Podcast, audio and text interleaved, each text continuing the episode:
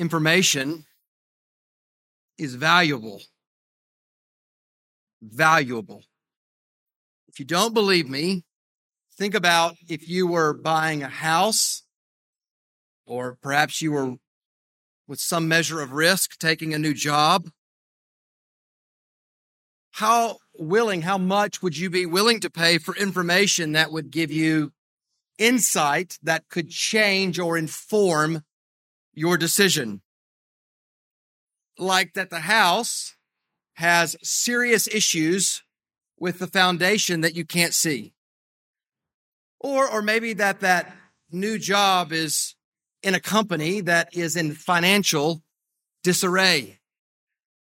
Or positively that that company is on the ground floor of absolute financial success. Information is valuable because it gives us insight that we might not necessarily have. You do this in even in relationships. Some of you are interested in a girl or a boy. And what do you want? You want information. You might want to know what they think of you. You might want to know more about them from others who, who know them. What are they like? Whole idea of, of gathering information is, is literally what drives intelligence agencies. They want to know more about them than they know about us. What if you had access to peer behind the, the curtain of the world to some of the biggest and most important information in the universe, such as plans about the biggest stuff going on in the world. I would guess you would take advantage of that. That information would affect your life in a massive way. That's what we're going to consider this morning. But this is more than information from human sources. This is revelation from God. Turn to John 17. John 17, New Testament, fourth book. 17 is the big number. And we're going to look at verses 1 to 5, the small numbers, in a chapter that has been widely known or referred to as the high priestly prayer of Jesus. And yet, I don't want you to forget, even as we read and work through this prayer, is death, his resurrection, his ascension, all necessary to qualify Jesus to be the great high priest who passed through the heavens forever to save his people to the uttermost. Jesus prays on behalf of his people in John 17, and yet he is not yet the great high priest of God in heaven. But he's preparing for it.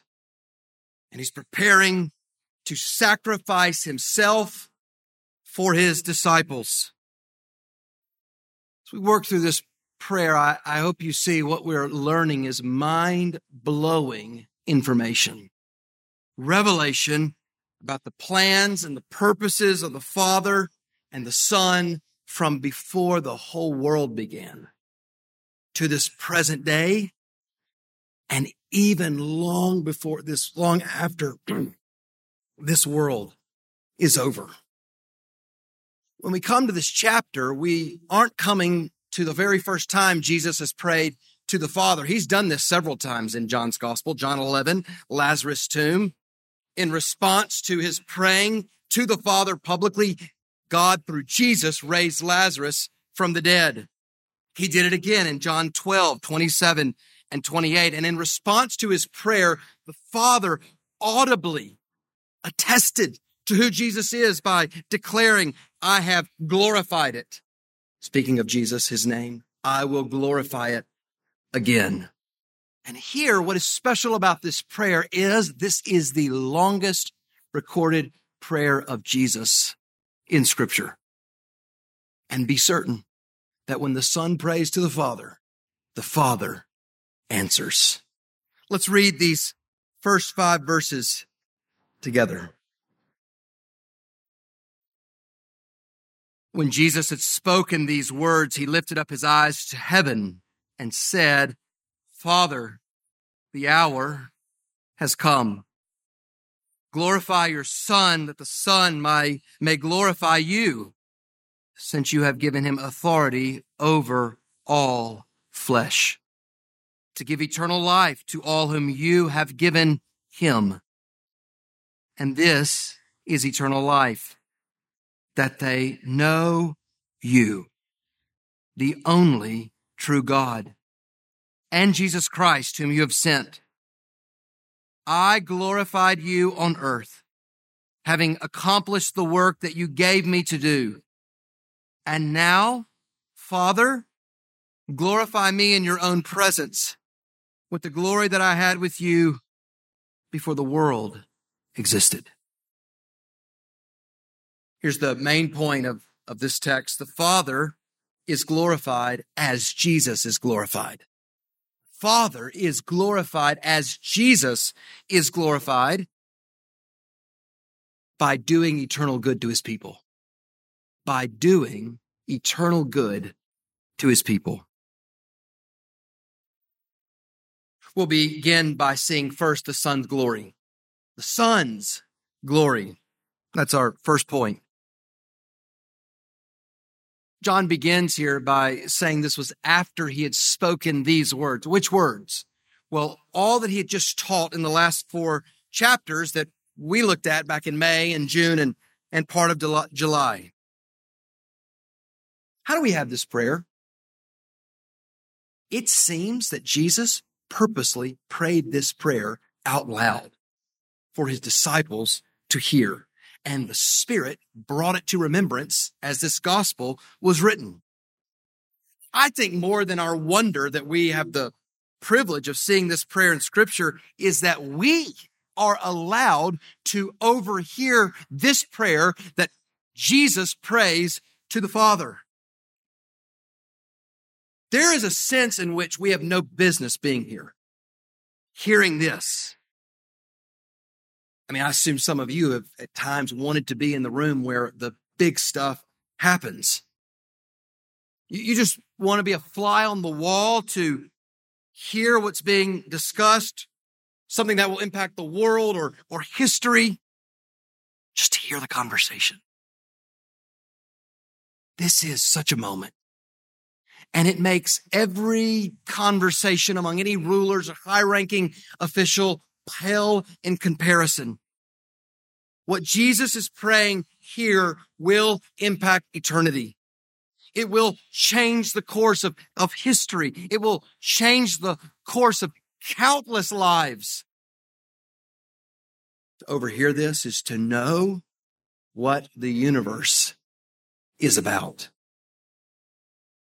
And the Spirit has so worked to ensure that we have the privilege to know it. What we have here is a, a treasure that's greater than any treasure, any archaeological find. We know what the Son, to whom the Father gives anything he asks, ask of the Father before he dies. He prays for himself to begin this prayer. And what does Jesus have in view here? Death and glory. Death and glory. Father, the hour has come.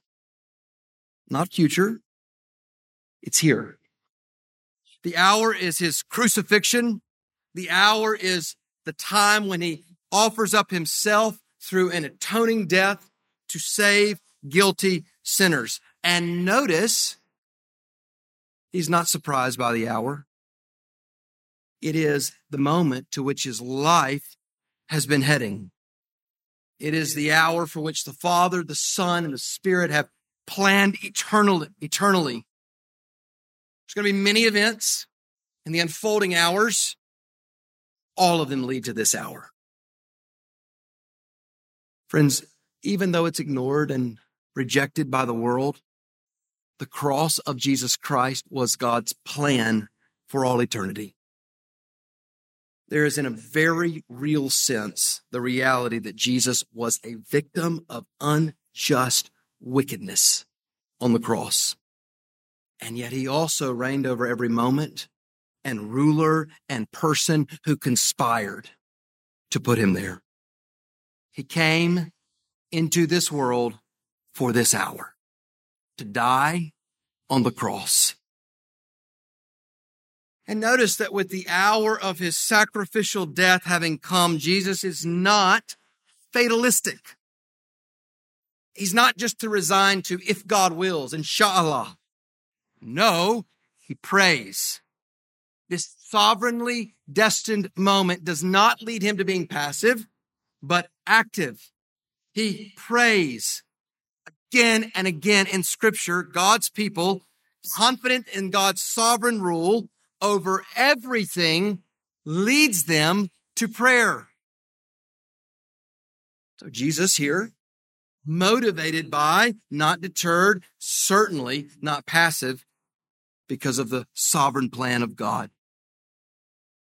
For you, this means that the knowledge of what God promises and guarantees in the future is the ground for your confidence in prayer. Your knowledge of that gives you confidence to pray. Jesus is confident the hour has come, so he prays. So just like the coming cross for Jesus, for the Christian, there are fixed realities you know are coming. They're certain. God promises your sanctification. You will be made more like Jesus, which means you're not passive. You don't let go and, and let God. You pray. You pursue holiness. You take advantage of the means of grace, like the gathering, to grow in Christ. Jesus promises he will build his church. You pray for that. He promises. He doesn't wish. He promises there will be a multitude around his throne in glory. We pray together and individually for the Lord to do it. God's sovereign plan, our grounds for confidence to pray in light of it. And what does Jesus pray for to the Father? Praise for glory, his glory. Glorify your son that the son may glorify you. Glory that comes by going through the hour. Now, that's not what we would expect or would have written into the story. Death on the cross was the most shameful, horrific death the Romans carried out.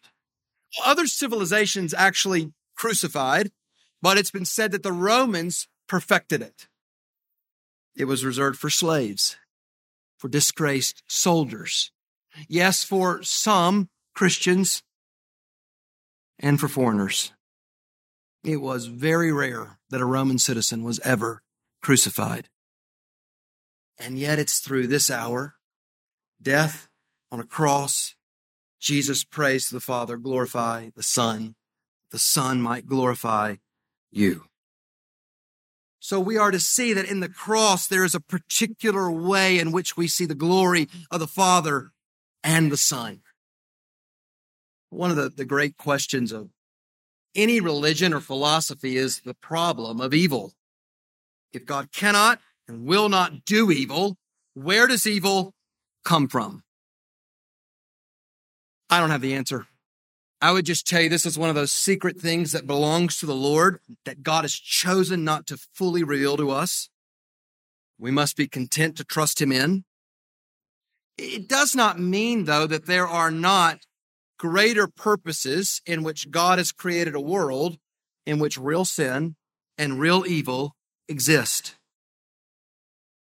And it's at the cross, especially, that we are taken to heights to mountaintop peaks to see God's glory that we would not have otherwise seen. God does not do evil, cannot do evil. And yet unless we live in a world in which sin and evil really do exist, there are views of the glory of God we would not see. That the cross is revealing to us the, the depths of God's goodness and salvation and judgment in otherwise unseeable ways that redound to his glory as we look and stare at what God does in Christ on the cross. The heart of this prayer and at the heart of the whole gospel of Christianity is glory. The glory that the Father and the Son will receive and display in the cross. And what do we learn about the glory of God in the cross? We learn that the God who is the God of the Bible puts glory on display not by taking from us, but by giving.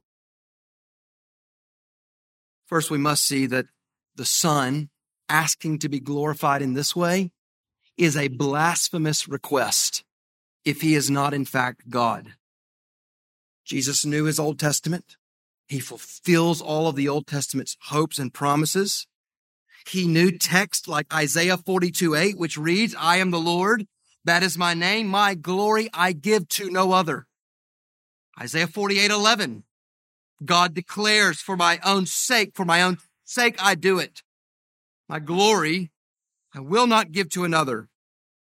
If he is not God, he cannot ask the Father for this. You will never find another prophet in all of the scriptures praying in this way. They pray for God to bring himself glory. They pray for God to act for his glory. The Son in the incarnate state prays for his glory that is hidden to be seen but it cannot be seen apart from the cross. How different this is from human glory.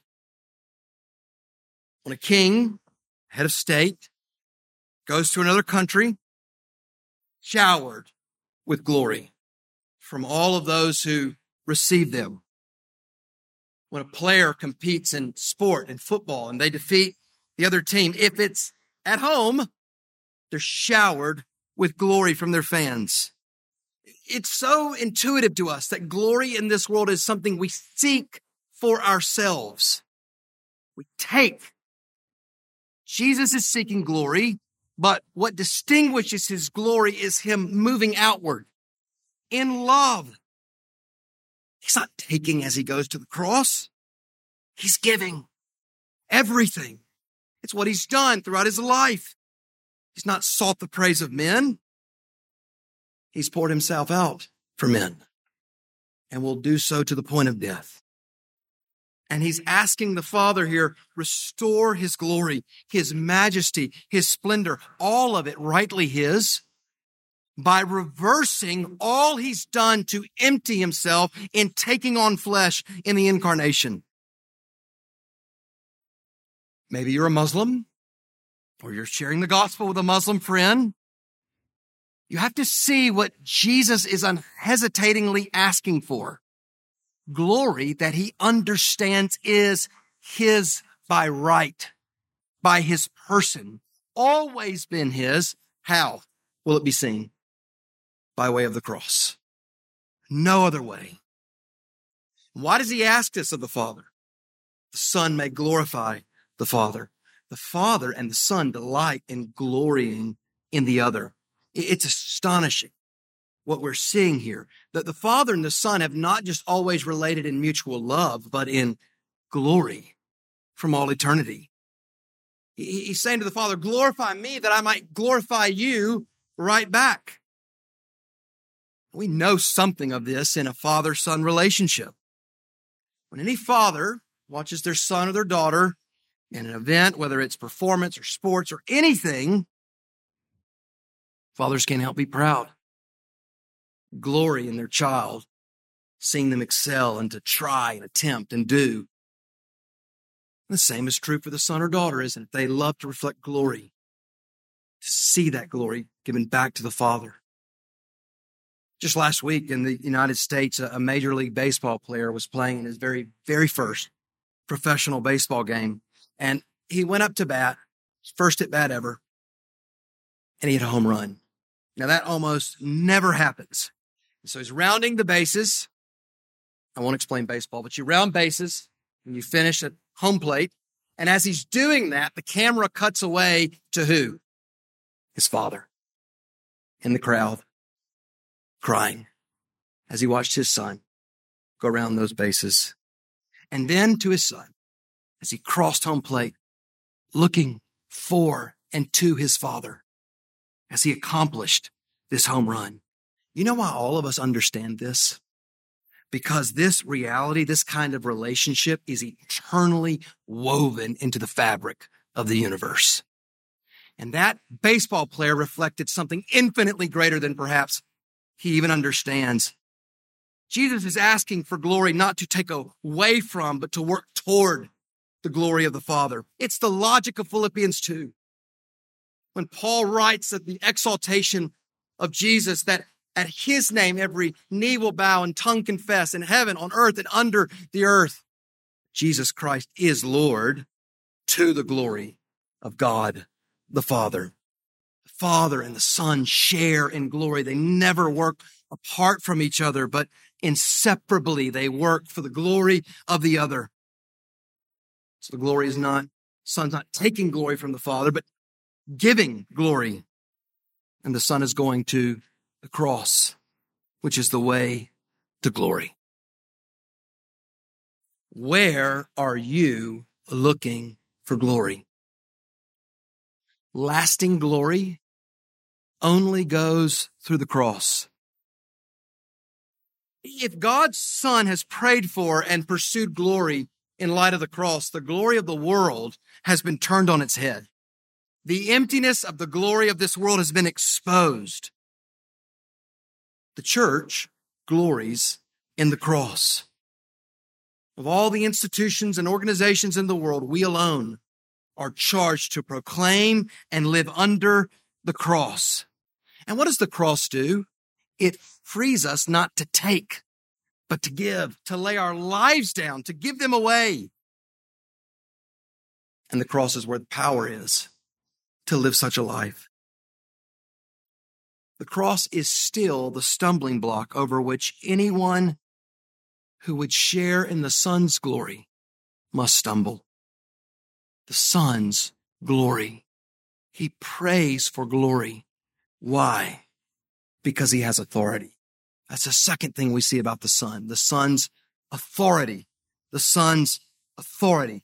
Verse two, he's asking for glory because he's been given authority. That's the reason for the Son's prayer for the Father to glorify him. Since you've given him authority over all flesh to give eternal life to all whom you have given him. That's astonishing. The Father has given the Son authority over all flesh. Not future, since you will give him authority, present, past, have. That before the world began, the Father, through the Son, by the Spirit, creates the world, and the Father gives the Son authority. Every single person, whether any person acknowledges it or not. What we're learning about here is the kingdom of Jesus Christ. Now, some of you I think probably just arrived here in the UAE. Got off the plane. You got through passport control. At that point, you entered, if you did not have lost bags, you entered the borders of this kingdom. And whether you knew all of them or any of them or not, at that very moment, you were subject to the laws of this kingdom. It does not matter what nation you've come from you were immediately under the authority of His Highness Sheikh Mohammed bin Zayed Al Nahyan. And because you're now in Ras Al Khaimah, you're under the authority of His Highness Sheikh Saud bin Sakr Al Qasimi. Their authority is. They have authority over you. This is how kingdoms work. It's how kings work. Jesus has a kingdom. Before the world began, no matter what country you were born into, when you came into this world, you were under the authority of the Son. And I promise you, just as life will go better for you if you understand you're under the authority of the rulers here in the UAE, so if you understand whose authority you are un, uh, under in this world, your life will be eternally better. The Old Testament prepares us for this. Doug read it from Daniel 7. This vision, Son of Man, being presented to the Ancient of Days. And in that throne room scene, we learn to him was given dominion, glory, kingdom, that all peoples, nations, and languages should serve him. He is the child of Isaiah, whose government will increase and have no end. So, for human beings, glory and authority is something we strive for. For Jesus, it's something given, His inherently. So, if we're to see this world rightly, we would realize Jesus should have been met with praise and honor when he entered into his world. The world would have cheered him on as he did his work of salvation. He should have been praised for every step of obedience he was taking. But with his glory and his authority veiled, he was rejected. He was opposed. He was hated until he was crucified. The Son has authority, regardless of whether you acknowledge it or not. So I wonder if your eyes need to be raised this morning to a bigger view of Jesus Christ. He has authority over all people. That person, those people. This morning, before we go into this week, we need our minds informed by scripture, not what we see with our eyes. We, we, we go into a world and into a week in which many are not just ignorant of Christ's authority, but they consciously deny it. It might be denied by kind respect, but it's denied.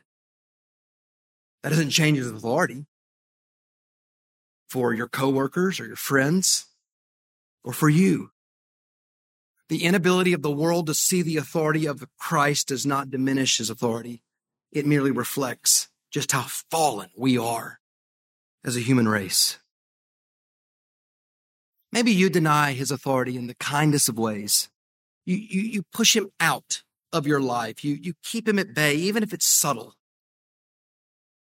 Friends, who or what authority are you really under in your life?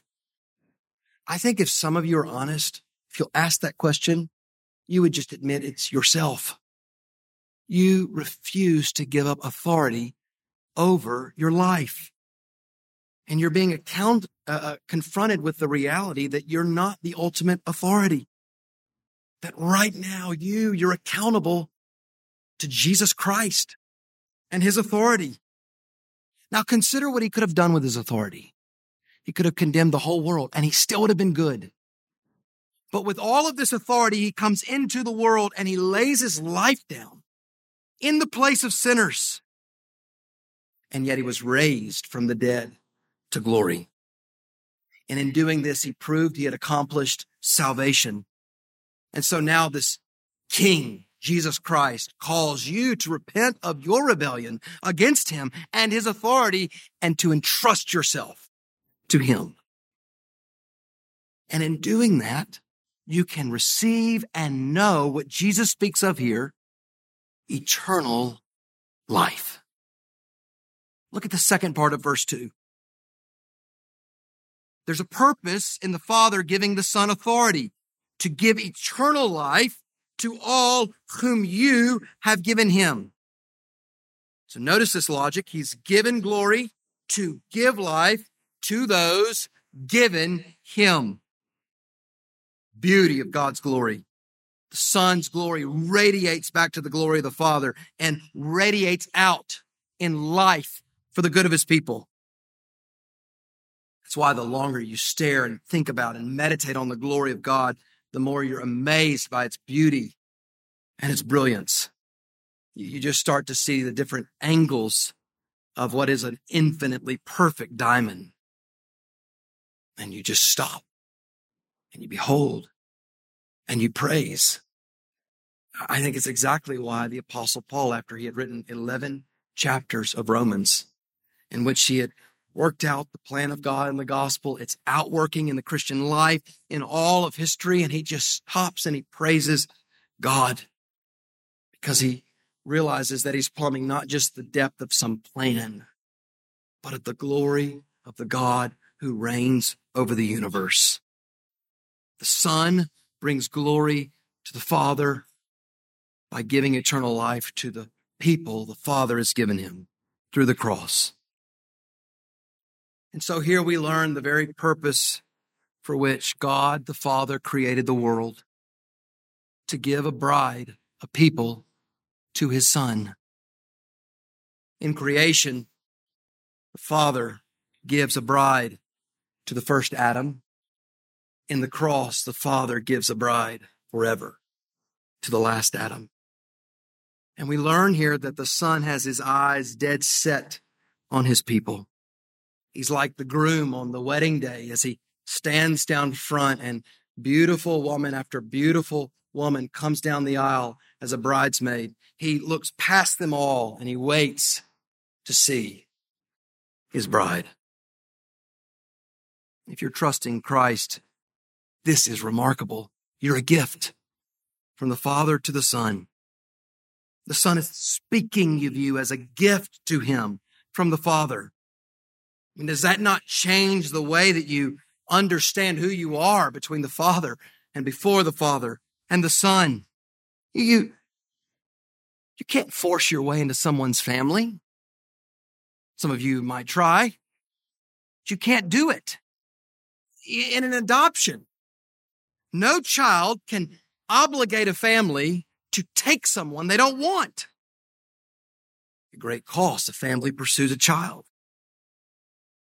This is just a faint reflection of what's happening between the father and the son. There's no unwanted children in the father's family. Son has no unwanted brothers or sisters.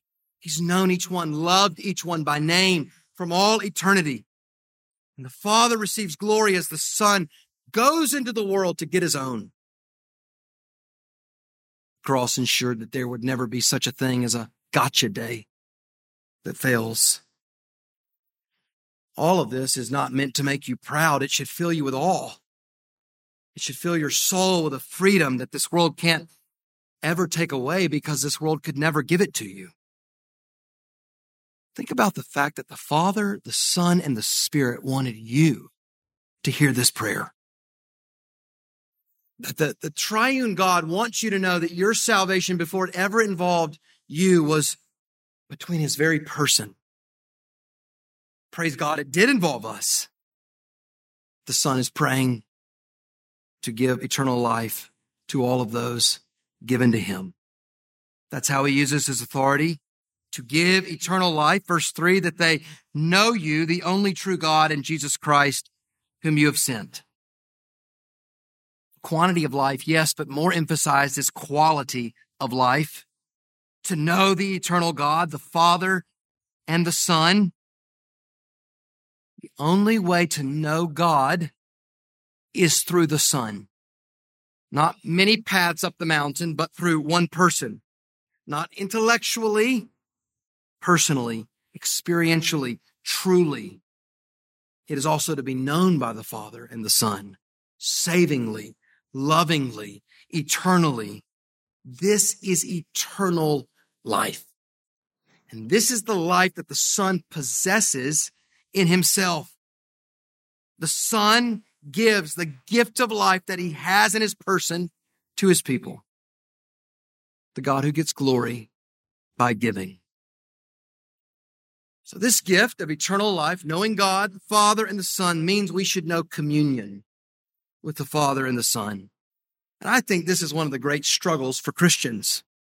This kind of bold prayer and knowing of the Father that marks the life of the Son should mark your life if you're in Christ. John Owen writes of this. See if this resonates with you. How few Christians are experimentally acquainted with the privilege of holding immediate communion with the Father in love. What anxious, doubtful thoughts, thoughts do they look to him? What fears, what questions they have of his goodwill and kindness. It is exceedingly acceptable to God, our Father, that we should hold this kind of communion with him in love, that he may be received into our souls as one full of love and tenderness and kindness toward us.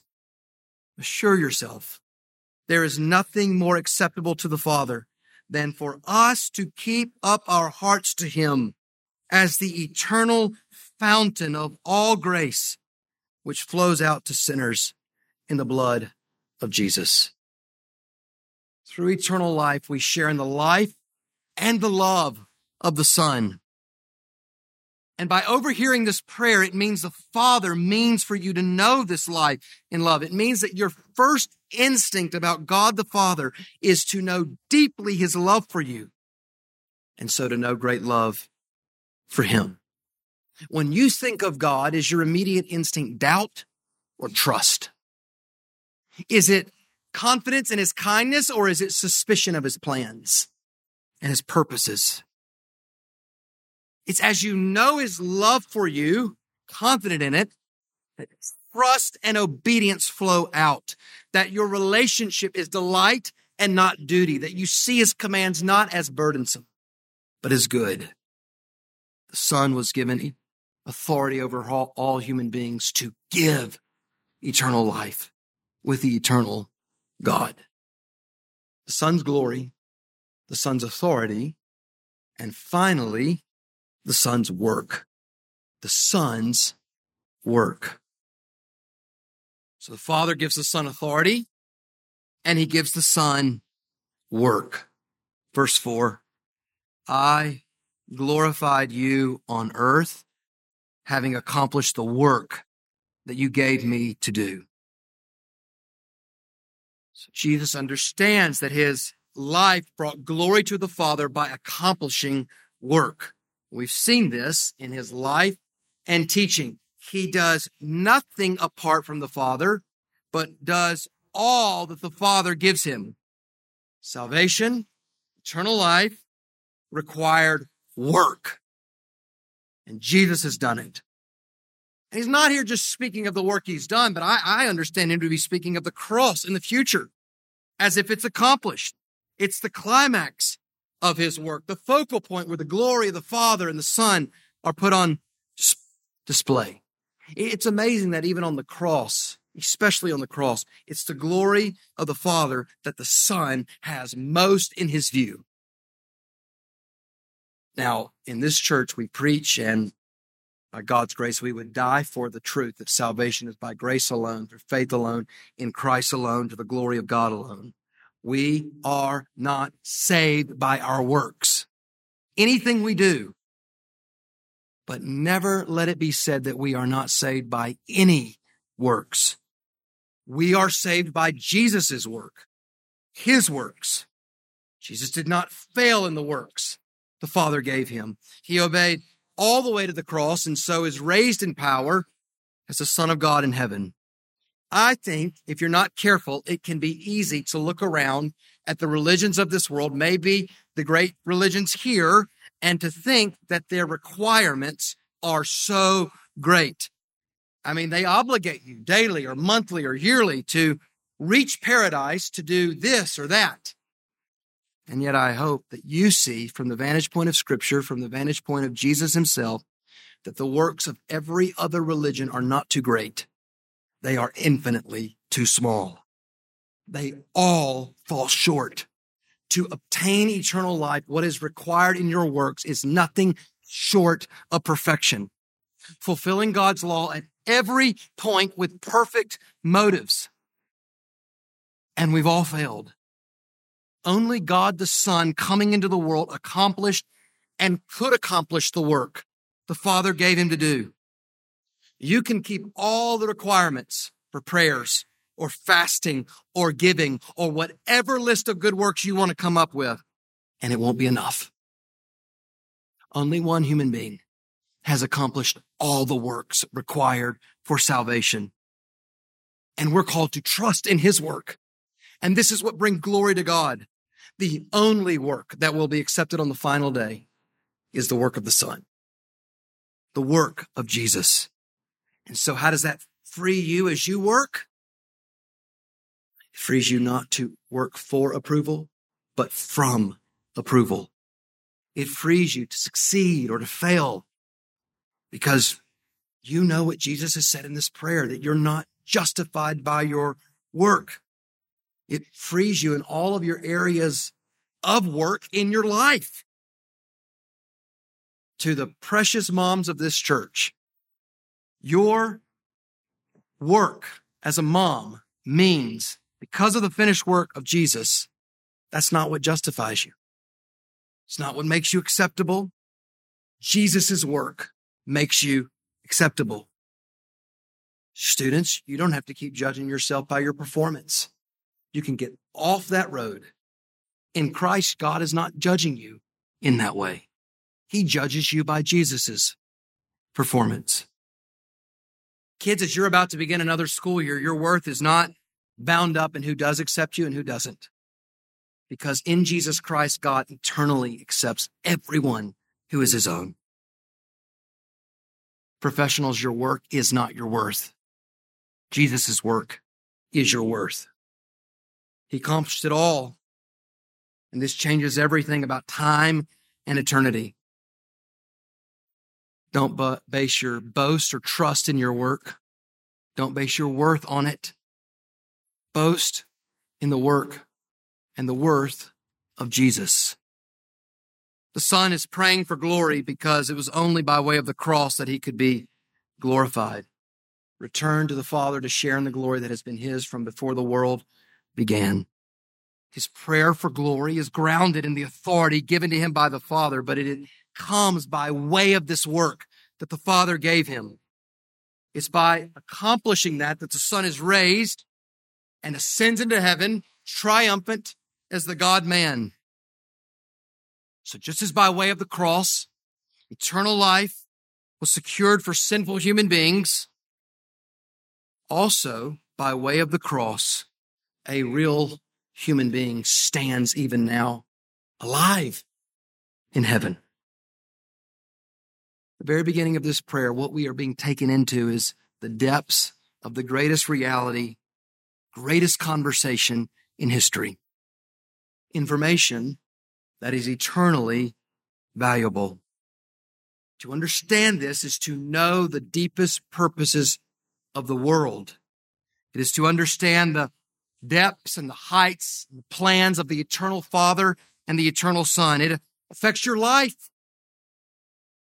It affects your death. The great Scottish reformer John Knox, as he was dying, asked his wife, to read him this chapter on his deathbed in 1572. As he was dying, he said that it was on this truth that he cast my first anchor. You can anchor your life, your death, your eternity in this prayer from the Son to the Father. By this prayer, you learn of the eternal life that the Son has come to bring and of the Son's glory toward which you and the whole universe are headed.